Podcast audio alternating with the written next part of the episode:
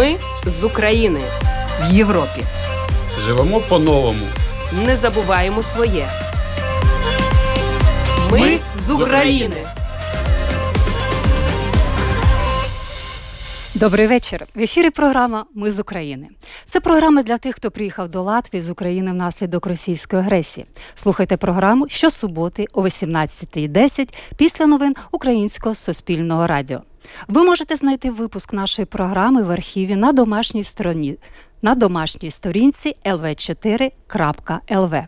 За контентом можна стежити в соціальній мережі Facebook ета Латвійської радіо 4 та на сторінках для українців Латвії в Телеграм. Історії українців, які зараз проживають в Латвії та інших країнах Європи, важливі соціальні питання та інтеграція в латвійське суспільство, коментарі фахівців та поради психолога, а також інформація про культурні та спортивні події. Все це в програмі Ми з України, яку сьогодні веде Людмила Пилип, звукооператор Регіна Бієзеня. Тема нашого випуску повернення українців додому. Чому ж переселенці повертаються в Україну навіть попри продовження повітряних тривог та загрози обстрілів чи захоплення територій? Наш кореспондент з Києва Світлана Мялик з'ясовувала, які ж причини змушують українців їхати до рідних домівок. Поговоримо з українськими переселенцями, які приїхали до Латвії після 24 лютого, але вже у червні вирішили повернутися додому в Україну. Що потрібно робити українцям, які хочуть виїхати додому, щоб не залишати боргів перед латвійськими державними установами? Про це розкажуть заступник керівника відділу громадських відносин управління громадянства та міграції Латвії Мадара Пуття та працівник соціальної служби міста Риги Санта Рубене. Психолог Еліна Мельник повідає про психологічні причини, які спонукають переселенців повертатися додому, і дасть поради, як не ухвалювати поспішні рішення щодо повернення. І на завершення програми розповідь про повернення зі знаком плюс. Ескізи робіт відомої української художниці Марії Примаченко в мозаїчному варіанті, до створювання яких може долучитися будь-хто з бажаючих, будуть передані в Україну в Іванково, зруйнований війною музей Марії Примаченко. Гість у студії Вадим Верник розкаже про благодійний проект Відкрита майстерня. Ми з України. Традиційно на початку нашої програми прослухайте латвійські новини з українським акцентом. 16 червня Сейм Латвії ухвалив в остаточному читанні зміни до закону про підтримку цивільного населення України, які подовжили надання підтримки українським переселенцям до кінця року. Закон передбачає, що всім цивільним громадянам України надається житло до 120 днів, але не довше 31 грудня цього року. Змінами до закону також передбачено, що фізичні фізичні та юридичні особи зможуть отримувати компенсацію за проживання українських переселенців на строк до 120 днів, але не довше ніж до кінця цього року. Уряд Латвії підтримав виділення додатково більш ніж 40 мільйонів євро, щоб продовжувати компенсувати самоврядуванням витрати на надання підтримки українським переселенцям. 16 червня у Ризькому центрі підтримки громадян України відбулася третя біржа праці. Вісім латвійських компаній запропонували українським переселенцям майже 100 вакансій. Організатори відзначили надзвичайну активність українців у намірі працевлаштування. На попередніх двох біржах праці українським громадянам було запропоновано 900 вакансій, і потенційно майже 200 осіб могли знайти роботу за різними спеціальностями. У Ризі для українських дітей на літній період організують дозвілля з 27 червня по 12 серпня. Департамент освіти, культури та спорту Ризької думи забезпечить догляд за дітьми українських переселенців по робочим дням з 10 до 17 години у центрі підтримки громадян України на вулиці Кальку. Будуть організовані тематичні заняття та майстер-класи під керівництвом ризьких та українських педагогів. Наразі у Ризькій українській середній школі будуть організовані два літні денні табори з 13 по 28 червня та з 4 по 5 липня. Для дітей віком від 7 до 13 років будуть проводитися рідні засоби різні заходи та екскурсії. Серед іншого, також заняття з вивчення латиської мови, адже з нового учбового року всі діти українських переселенців, які залишаться у Латвії, мають піти вчитися або до Ризької української школи, де вже немає вільних місць, або до латиської школи. Серед культурних заходів цього тижня слід відзначити спеціально адаптовану Латвійським національним театром для українців культову виставу Дні кравців Силмачах, для чого був підготовлений переклад і паралельний дубляж українською мовою. Переклала і озвучила українською мовою п'єсу Ліна Мельник. Вистава відбулася 15 червня і отримала схвальні відгуки від багатьох українських глядачів. І остання новина для шанувальників спорту, зокрема баскетболу.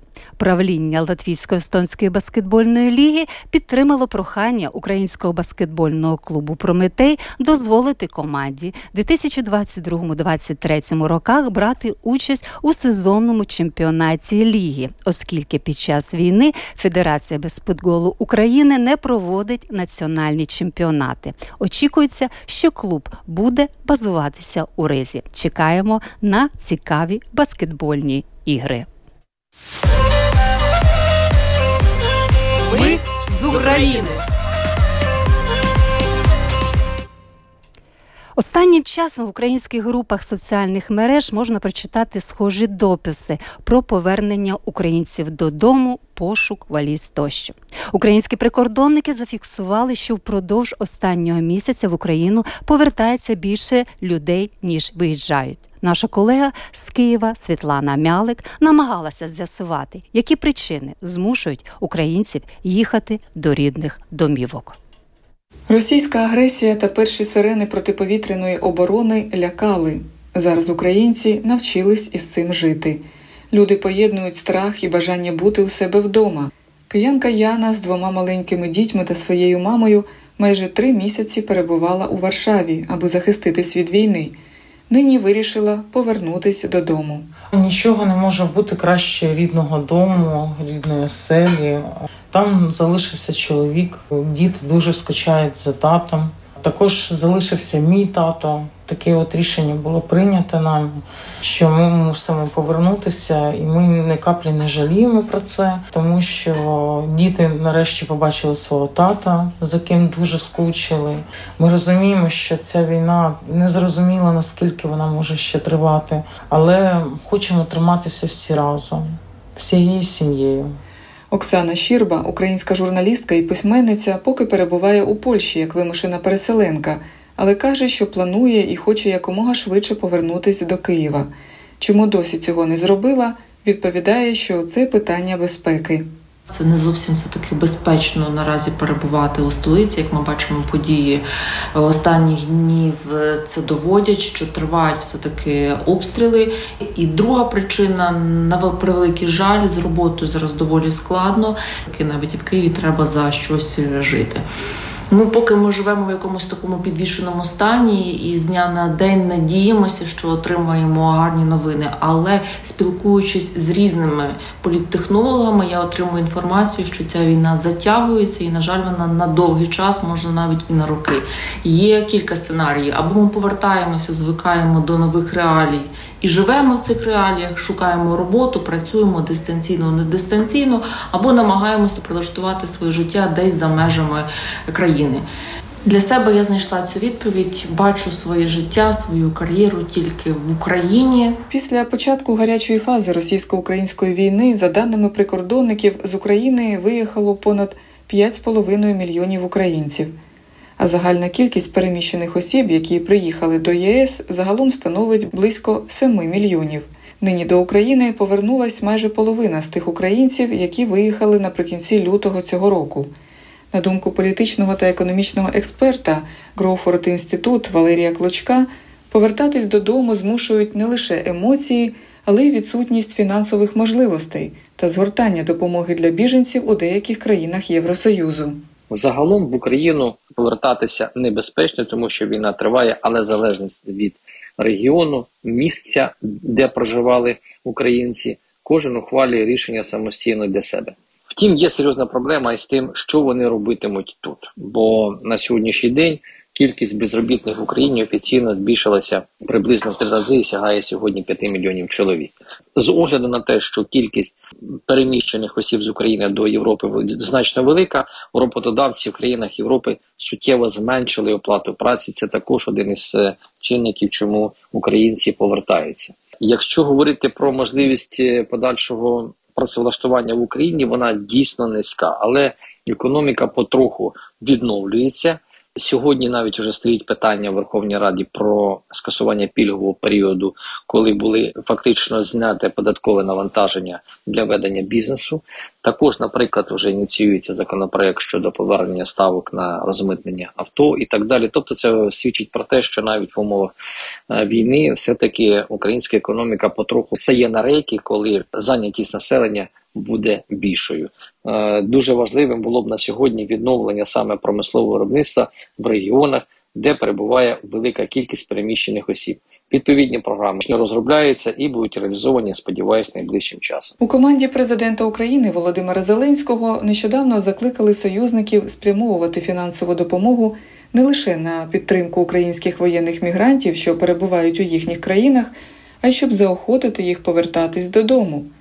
Українська влада нині ухвалює рішення, аби поліпшити становище на ринку праці та підтримати малий і середній бізнес. Планується відновлення промислового виробництва у багатьох регіонах. Ці програми розробляються і будуть реалізовані вже найближчим часом. Світлана Мялик для Латвійського радіо. Причини повернення українських переселенців, які після початку війни знайшли притулок у різних країнах Європи, досить схожі. Напередодні випуску ми з'єдналися телефоном з українцями, які у березні приїхали до Латвії, але вже в червні повернулися в Україну. Неоніла Верзун з Дніпра та Леонід з міста Знам'янка Кіровоградської області приїхали до Риги майже одразу після нападу Росії на Україну. Проживали тут у родичів. Умови проживання, як вони зазначають, були дуже добрими. Ставлення з боку родичів і, взагалі, жителів Латвії чудове. Але все ж таки вони вирішили повернутися додому. Ніоніла каже, що хоче бути з маленькою дитиною поряд з чоловіком і іншими родичами. Наразі Леонід повернувся, бо його чекала робота, друзі, господарство. За їхніми словами, дома і стіни допомагають. Послухаємо, що говорить Неоніла та Леонід про своє повернення. 7 березня приїхала дитиною. Приїхала, бо я поселилася свого брата. жити. взагалі не було проблем. Дуже всі вічливі, всі допомагали. Всі абсолютно кожна людина в Латвії підказали мені, куди їхати. По перше за все, привезли мене туди волонтери від самої Польщі. Безкоштовно їхали. Вони самі з Латвії. Ці волонтери мене чекали там в Польщі, привезли. Потім з'їздили в будинок на Калькі один. Там все одразу оформили мені, відкрили візу на дитину, на мене. Все було взагалі добре. Але все-таки ви вирішили поїхати додому. І оскільки наша програма якраз е, присвячена поверненню, чому ж все-таки ви поїхали додому? Тому що вдома чоловік. Він в мене тут сам всім зрозуміло, чому він не міг виїхати за кордон, і дуже дуже сумували за чоловік. Важко самій. І додому хотілося, і до чоловіка, і до родини. І як ваша дорога повернення з Латвії до Дніпра? Трошки скоріше ніж туди, і трошки зручніше, але важко. 22 години ми їхали автобусом до міста Львова. Далі ми їхали на потязі. Важко було, бо дитина мала. Приїхали в Україну. Одна доба і все добре. Дома і стіни лічать, як говорять. Зараз ви усі разом. Як там в Дніпрі? Небезпечно чи більш-менш нормально? Ну, небезпечно зараз на всій території України. Ну, більш-менш, але от сьогодні вранці вже були вибухи, сильний вибух був. Краще небезпечно, але усі разом. Ми знаходилися за границею. Війна почалася, і ми не попали додому зразу. Прийшлося підождати маленько і їхати додому чого. А того, що будемо так казати, скрізь хорошо, а дома найкраще. І плюс е, мені 69 років, ну я ще працюю. Визвали на роботу, тому що було кому працювати. І тому і поїхав додому. Тим паче, що колектив свій своя рідня, ну, будемо так сказати, батьківщина, одним словом. Тому і дихати легше. Город, свій сад, е, який потребує ухода, і тому і е, відволікаєшся від всіх цих воєнних проблем, які на нас зараз лягли. Нам це дає наснагу на життя, на роботу, на общення з людьми, з цими, які е, попали в таке саме положення, як і ми на Україні. Як кажуть, рідні стіни допомагають, і запах батьківщини нам терпок і приятель. Наразі що ж потрібно робити українським переселенцям, які хочуть виїхати додому, щоб не залишилося відкритих питань з латвійськими державними установами? З цим запитанням наша програма звернулася управління у справах громадянства та міграції. Заступник керівника відділу громадянських відносин управління Мадара Путя зазначила, що потрібно скасувати довгострокову візу в Латвію, яку вони тут отримали. За її словами, в управлінні немає точних даних про те, скільки всього українських переселенців повернулося додому, говорить Мад Путя. На даний момент 31 особа налювала свої документи дозволу на перебування у Латвії, отримані ними довгострокові візи та посвідки на проживання. Ми не знаємо, куди саме вони поїхали, оскільки анулюючи свої документи на дозвіл перебування у Латвії, українським цивільним особам не треба нам вказувати причину анулювання і куди вони далі збираються їхати. Для того, щоб анулювати дозвіл на перебування у Латвії, треба заповнити відповідну заяву. Її можна знайти на нашому сайті www.pmlp.gov.lv. Там є спеціальний відділ для українських цивільних осіб, а також переклад українською мовою. У цьому відділі є спеціальна анкета. Її слід надрукувати, заповнити і надіслати будь-яке відділення управління громадянства і або принести власне. Там немає нічого складного. Написати своє ім'я, прізвище і персональний код. Все це займе не більше 10 хвилин. Санта Рубине, працівник соціальної служби міста Риги, розповіла програмі Ми з України, що потрібно робити тим українцям, які хочуть повернутися додому напередодні від'їзду, говорить Санта Рубине. По поводу социальных выплат я всегда спрашиваю, когда приезжали в Латвию, сколько месяцев получали выплаты, и если это три месяца, тогда они просто уезжают и ничего не пишут.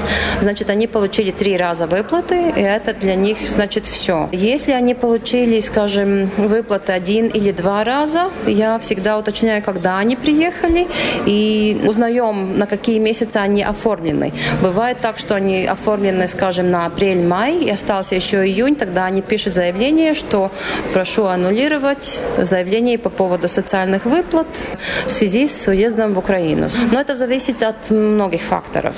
Надо узнать, когда приезжали, на какие месяца оформлялись, потому что бывают те, скажем, которые приехали в марте и попали к нам только в апреле. Бывает, что они получили в один раз выплаты за два месяца. Mm-hmm. Ну, стараемся уточнять. Все-таки перед тем, как они собираются уехать, пусть лучше придут в центр помощи и все-таки все вопросы вопросы решат. Ну, надо быть так, да, потому что тогда всем будет поспокойней. Я всегда спрашиваю, ну, вы так точно решили уже? Ну, да, бывает, что не могут сразу ответить. Но были такие молодые мамочки с маленькими детьми, две, главное, у каждого по, ну, полгода таким.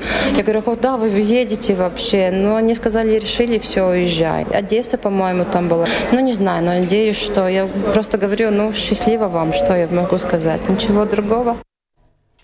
Які ж психологічні аспекти повернення переселенців додому? Психолог Ліна Мельник називає декілька причин повернення, серед яких неспроможність пристосуватися до нових умов життя. Також це зв'язок українців з землею, мов війна війною, а землю обробляти треба. Про інші причини повернення і як правильно діяти, щоб не нашкодити в першу серу, першу чергу собі і дітям. Послухайте у рубриці Поради психолога Ліни Мельник. Коли ми говоримо про повернення українців на рідну землю, я б не ставила питання про те, правильне чи неправильне це рішення. Я б більше закцентувала увагу на те, чим керуватися, щоб прийняти зважене для себе рішення. Е, Звичайно, в кожного є свої причини, чому люди вирішують повертатися. Але узагальнюючи, я б розглянула дві основні причини. Перше, це коли ми говоримо про фази війни або фази будь-якої втрати, а це втрата війна, це втрата безпеки. Кожна людина проходить декілька фаз. Перша фаза це фаза шоку, друга фаза це мобілізація, то організм інстинктивно задіює абсолютно всі свої ресурси, щоб вижити. І друга фаза, яка є обов'язковою, якою ми не можемо уникнути, це є фаза демобілізації. Тобто, коли організм віддав абсолютно всі ресурси на те, щоб вибратися, йому потрібно ці ресурси відновити. Коли емоційно ми теж починаємо е, бачити світ трішечки в таких негативних тонах, Е, що нам допомагає мобілізуватися, іноді це ілюзії. У фазі демобілізації ми починаємо ці ілюзії втрачати. Ми зіштовхуємося безпосередньо з реальністю, і дуже часто навіть такі нейтральні якісь речі ми бачимо в таких сумних тонах. Хтось не очікував, що він приїде та і зіштовхнеться з тим, що житло коштує дорого, а зарплати дуже маленькі. Або він не очікував, що можливо йому не вдасться знайти роботу по своїй спеціальності. Хтось не очікував, що йому доведеться там жити в одній квартирі з іншими чужими людьми. Саме в фазі демобілізації, коли ми починаємо бачити світ в таких темних тонах. Ми можемо потрапити в одну таку пастку. Зрозуміло, що ми сумуємо за домом тоді особливо. Коли ми думаємо про повернення, мозок теж створює нам ілюзію, що ми можемо повернутися не просто в Україну, а ми хочемо повернутися в 23 лютого. Тобто в те мирне життя, коли війна ще не почалася. Але зрозуміло, що це ілюзія, що це неправда, що війна теж змінила Україну за той час, поки люди перебували за кордоном. А зараз реальність вона поставить абсолютно інші задачі. Потрібно бути до цього готовим. Коли я кажу про оцю групу причин, я б говорила про те, що рішення тут приймає наш емоційний мозок. Друга причина це ті люди, які можливо їхали тимчасово. Наприклад, вони їхали вирішити якісь медичні питання, які вони не могли вирішити в воюючій країні, прооперуватися чи народити дитину, чи ще щось. А є люди, які там залишили господарства свої. І з історій своїх там матерів, бабусів вони знають, наприклад, що таке повоєнний голод. Це люди, які думають, що війна закінчиться, да, а жити далі якось треба. Є ті люди, які, наприклад, е, мали можливість взяти якийсь термін, але робота підприємства відновлюється, людина має повертатися на роботу. Тут би я сказала, як прийняти для себе зважене рішення, які питання варто собі поставити. Головне зібрати якомога більше інформації, як змінилося життя там в Україні, поки нас не було. Коли ми повернемося, чи буде в нас робота? Скільки зараз на цей момент коштують продукти харчування в Україні? Щоб це не стало для нас новиною, що та зарплата, яку ми отримували до війни, вона може й не змінитися, але дуже змінився рівень життя зараз там. Ті люди, які вирішують для себе повертатись на ті території, які зараз деокуповані, теж варто пам'ятати про високу небезпеку замінувань в тих районах. Такі питання вони допомагають нам задіювати не тільки наш емоційний мозок, а ще й раціональний мозок. Хочу тут наголосити, що головна задача на війні це зберегти життя. Ті, хто повертається, мають теж пам'ятати про цю головну задачу, не дозволяти собі ніби втомлюватися від війни. Ця втома може бути, але реагувати на сигнали сирен, реагувати на сигнали тривоги, переходити в безпечне місце в Україні. Ця звичка має стати на рівні звички. Це була Ліна Мельник з психологічними порадами. А я нагадую, що ви слухаєте програму Ми з України, яку веде Людмила Пилип, звукооператор Регіна Бієзеня. Ми з України. Саме сьогодні в Ризі стартував проект Відкрита майстерня зі створення мозаїчних реплік, парафраз робіт Марії Примаченко, які будуть передані у дар знищеному війною музею української народної художниці. Девіз проєкту від латвійського серця до українського серця. Протягом двох місяців з 18 червня до 18 серпня кожний бажаючий може долучитися до створення 60 мозаїк ескізів з муранської смальти на основі картин Примаченко. Латвійський мозаїст, керівник студії художньої мозаїки Мозаїк Арт студія Енріга Вадим Вернік є ініціатором цього проекту. Саме він запропонував цю ідею та знайшов однодумців для її реалізації. І сьогодні Вадим гість нашої студії. Добрий вечір. Витаю вас. Добрый вечер. Вадим, о проекте «Открытая мастерская» в последнее время очень много говорят средства массовой информации Латвии. Но это было перед проектом. Сегодня первый день, и у нашей программы, как я понимаю, есть право первого дня. Пожалуйста, расскажите, как прошел, прошло открытие, как прошел этот день? Открытие прошло удивительно хорошо торжественно, красиво. В 10 часов мы собрались, пришло очень много людей. Я даже растерялся поначалу. Предварительно я читаю небольшую лекцию, как мы будем изготавливать наши мозаики. Люди расселись, я смотрю, много людей, и я уже ну, мандраж испытываю. Думаю, успею ли я, так сказать, с, ну, со столькими людьми работать одновременно. Вот. Но все получилось хорошо. Нас, кстати, посетило сегодня латвийское телевидение, панорама в понедельник будет, радио «Свобода», аж два журналиста, и радио, и плюс э, журналисты еще украинское информационное агентство. В общем, гостей было целая куча.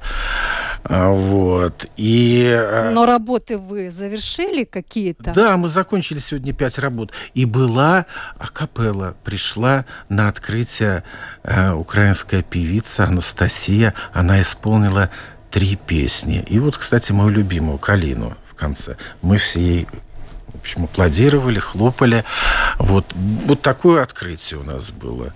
Да, мы сегодня сделали пять работ, уже готовы.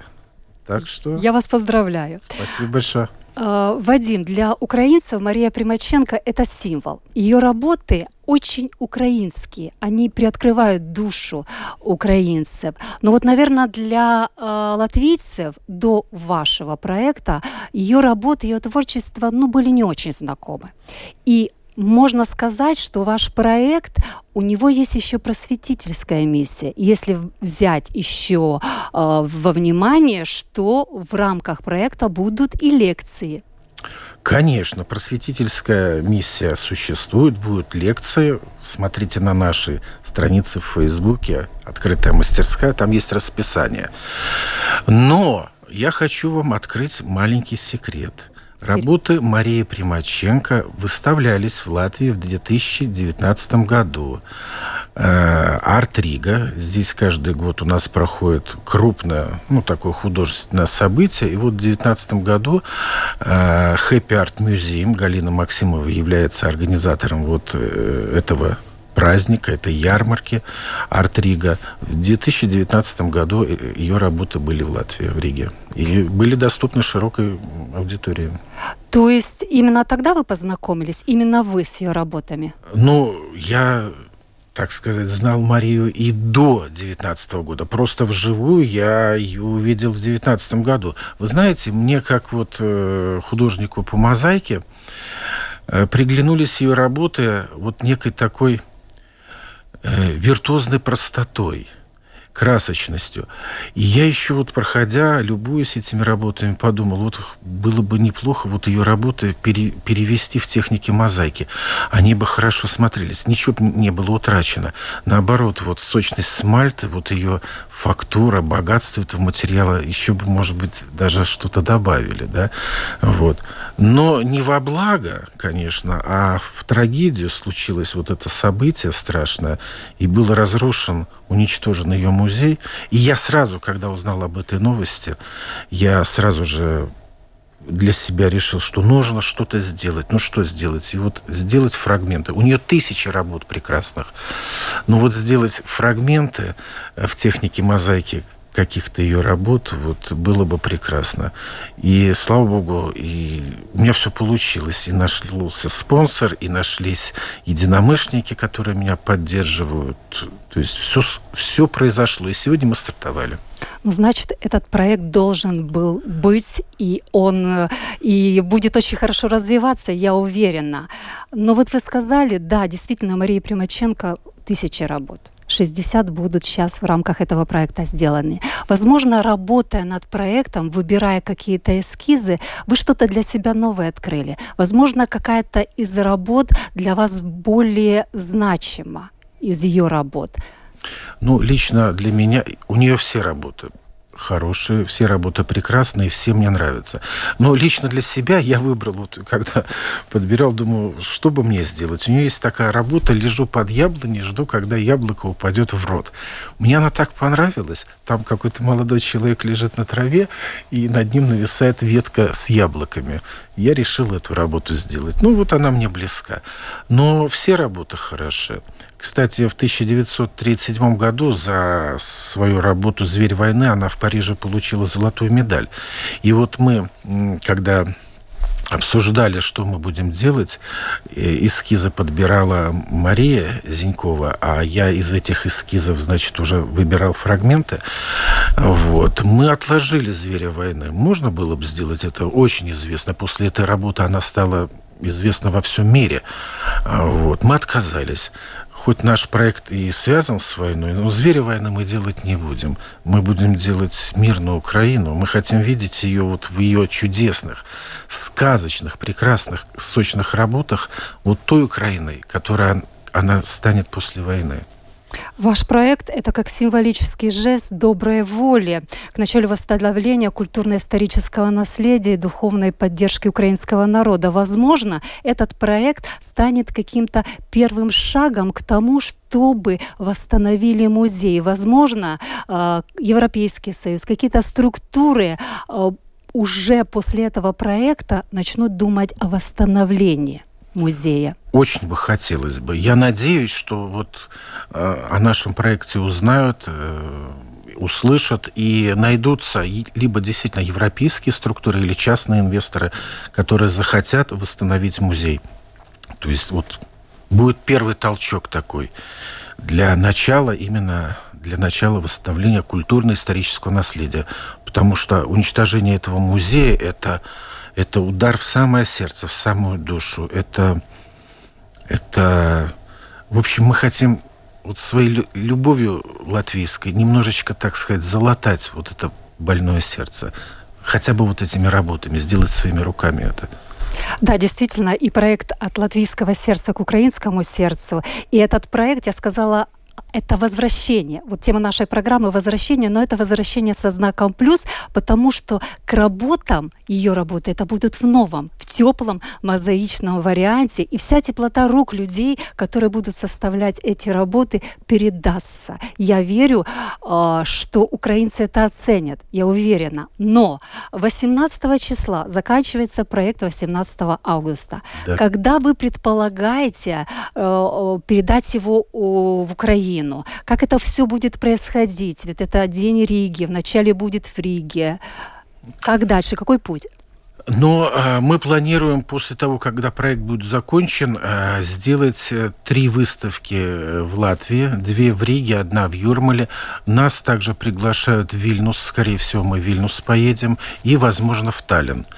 Вот. Ну и тогда четвертая, скорее всего, выставка это Fair, которая состоится в октябре. Вот центральной экспозицией будут эти работы, поскольку Галина Максимова является организатором этого мероприятия. Она хочет их вот сохранить до этого крупного события. И после этого мы тогда их отправим в Украину уже.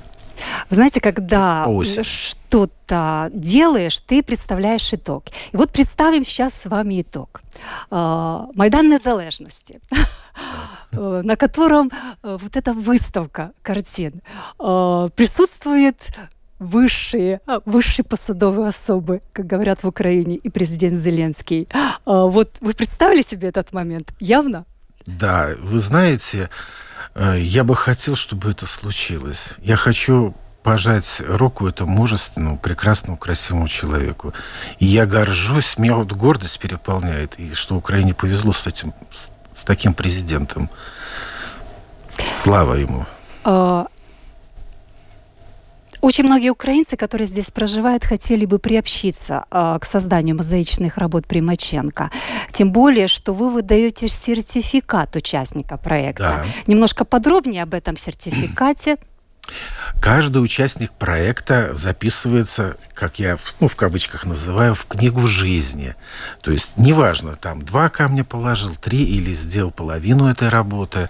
Вот. Мы записываем. В конце, когда все работы будут сделаны, э, будет организована выставка, и всех участников мы пригласим и торжественно вручим диплом, официальный диплом участника этого проекта, и что он является автором, соавтором этой работы. Вот. Работ у нас там получается 62-63, но участников может быть тысячи. И вот было бы даже Хорошо, что когда мы Украине передадим это, 60 работ, а эти работы сделали 2000 человек. И активное участие принимают беженцы. Но я вам честно, людей много, честно скажу, я чуть-чуть придерживаю. Я говорю, все вы, все, все, все, никого мы не оставим, все будете. Дайте нашим. Дайте чуть-чуть нашим как бы насладиться, чтобы получилось от латвийского сердца украинскому, а то получится от украинского – украинскому, да, я понимаю, что вы будете возвращаться домой, и как в доброй сказке, в хорошей сказке, вы не на свиньях туда вернетесь злых, да, вот, а вкусив вот этих горелых пирожков в жизни своей, кислых яблочек, вы вернетесь с сундуками добра, богатство. И вот мы вам передадим это с радостью, чтобы вы наслаждались, ваши дети, правнуки. Мозаика – вечная техника, чтобы в поколениях она у вас хранилась и радовала вас.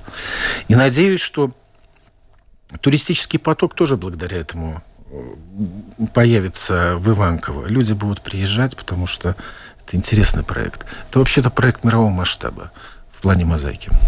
Согласна. Но вот сейчас это благотворительный проект и культурный.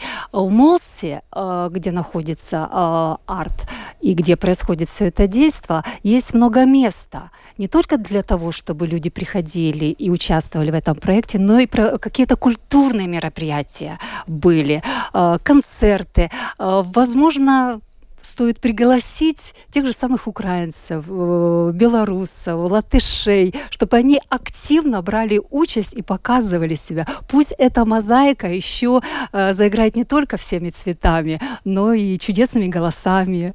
Конечно.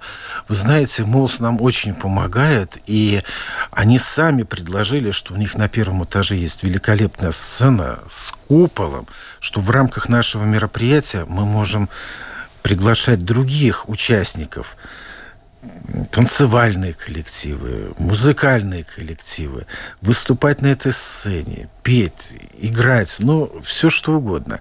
Приглашаю всех. Приходите, участвуйте, договоримся, с Молсом договоримся. У вас будет возможность выступить. Вы нас поддержите, мы вас поддержим. Информацию будем распространять э, везде, в Фейсбуке. Ну, приглашаю всех все-таки, несмотря ни на что, праздник нам нужен. И э, мы с вами говорили э, перед эфиром, что такое мероприятие, такой проект, это каждый день что-то новое. Неплохо бы было, чтобы это было зафиксировано э, в документальном фильме. Вот. Возможно, нас слышит кто-то, да? Возможно, ну, они или позвонят, или напишут нам, или вам в открытой стране. Вы знаете, да, спасибо вам, что вы напомнили об этом. Дело в том, что проект такого ну, масштаба, он имеет колоссальную фактуру. Можно снять очень хороший документальный фильм. Не, не столько, может быть, о мозаике, потому что о людях. Но вообще-то мозаика это... Из мозаики состоит наша жизнь Вот. Каждый человек – это вот какой-то элемент. И вот эту мозаику сложить. Этот фильм может быть по глубине бездонным. Он может рассказать и о войне, и о беженцах, и о мозаике, и о Примаченко, и о душе народной, и о спасении ее, и о том, как залатать раны, и о том, как помогать другим. Поэтому, если есть люди, кто готов вот принять участие и снять такой документальный фильм, то в дальнейшем мы поддержим этого человека или эту группу людей, чтобы этот фильм попал на фестивале, раз, и был показан на украинском и латвийском телевидении. Вадим, вы еще и писатель. Может, у вас нет у вас идеи написать книгу о этом проекте? Вот все, что вы замечаете, людей, которые вы встречаете. Есть идеи, вы прямо угадываете мои мысли. Я хотел бы выпустить э, цветной альбом об этом проекте. Ну, конечно, с текстами хорошими. Э, написать о людях, показать их в жизни, их работы, их фотографии, э, рассказать немножко о их профессии, может быть, судьбе. И э, поскольку наши слушатели это украинские переселенцы в основном, что бы вы им пожелали? Терпение. Дорогие украинские друзья, братья, сестры, я даже не знаю, как... Ну, вы, вы нам близкие люди, ну, для меня очень близкие. Я хочу, чтобы вы набрались терпения и выдержки, потому что ваше слово «переможе» — это как раз о том, вы победите, вы уже победили. Оно имеет столько коннотации это и вытерпеть, и вынести, и все-все-все вот, ну, выдержать.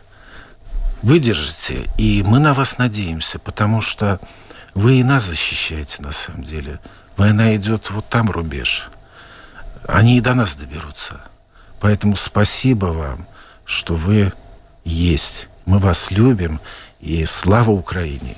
И героям славы. Героям слава. Но я надеюсь, что благодаря украинским военным не доберутся сюда. Будем надеяться Будем на это. надеяться, да. Спасибо вам, Вадим, за интересную беседу. Спасибо вам. Так, і у нас в студії був мозаїст, керівник студії художньої мозаїки, мозаїк арт студія Інріга Вадім Верник, який є ініціатором чудового проекту Відкрита майстерня зі створення мозаїстник, реплік, парафраз робіт Марії Примаченка. А наша програма завершується. Програма лунає в ефірі Латвійського радіо 4 щосуботи о 18.10 після новин Українського суспільного радіо. Ви можете знайти випуск нашої програми в архіві на домашній сторінці LR4 LR4.lv. За контентом LR4 також можна стежити в соціальних мережах Facebook ета Латвійське Радіо 4 та на сторінках для українців Латвії в Телеграм. Ваші пропозиції та питання можете надсилати нам на електронну пошту ukr.latviasradio.lv. Раджу вам користуватися додатком LR4, який можна безкоштовно встановити на свій мобільний телефон. На все добре. Програму вела Людмила Пилип, звукооператор Регіна Бієзеня. На все добре, все буде Україна. Ми з України в Європі. Живемо по-новому. Не забуваємо своє. Ми з України.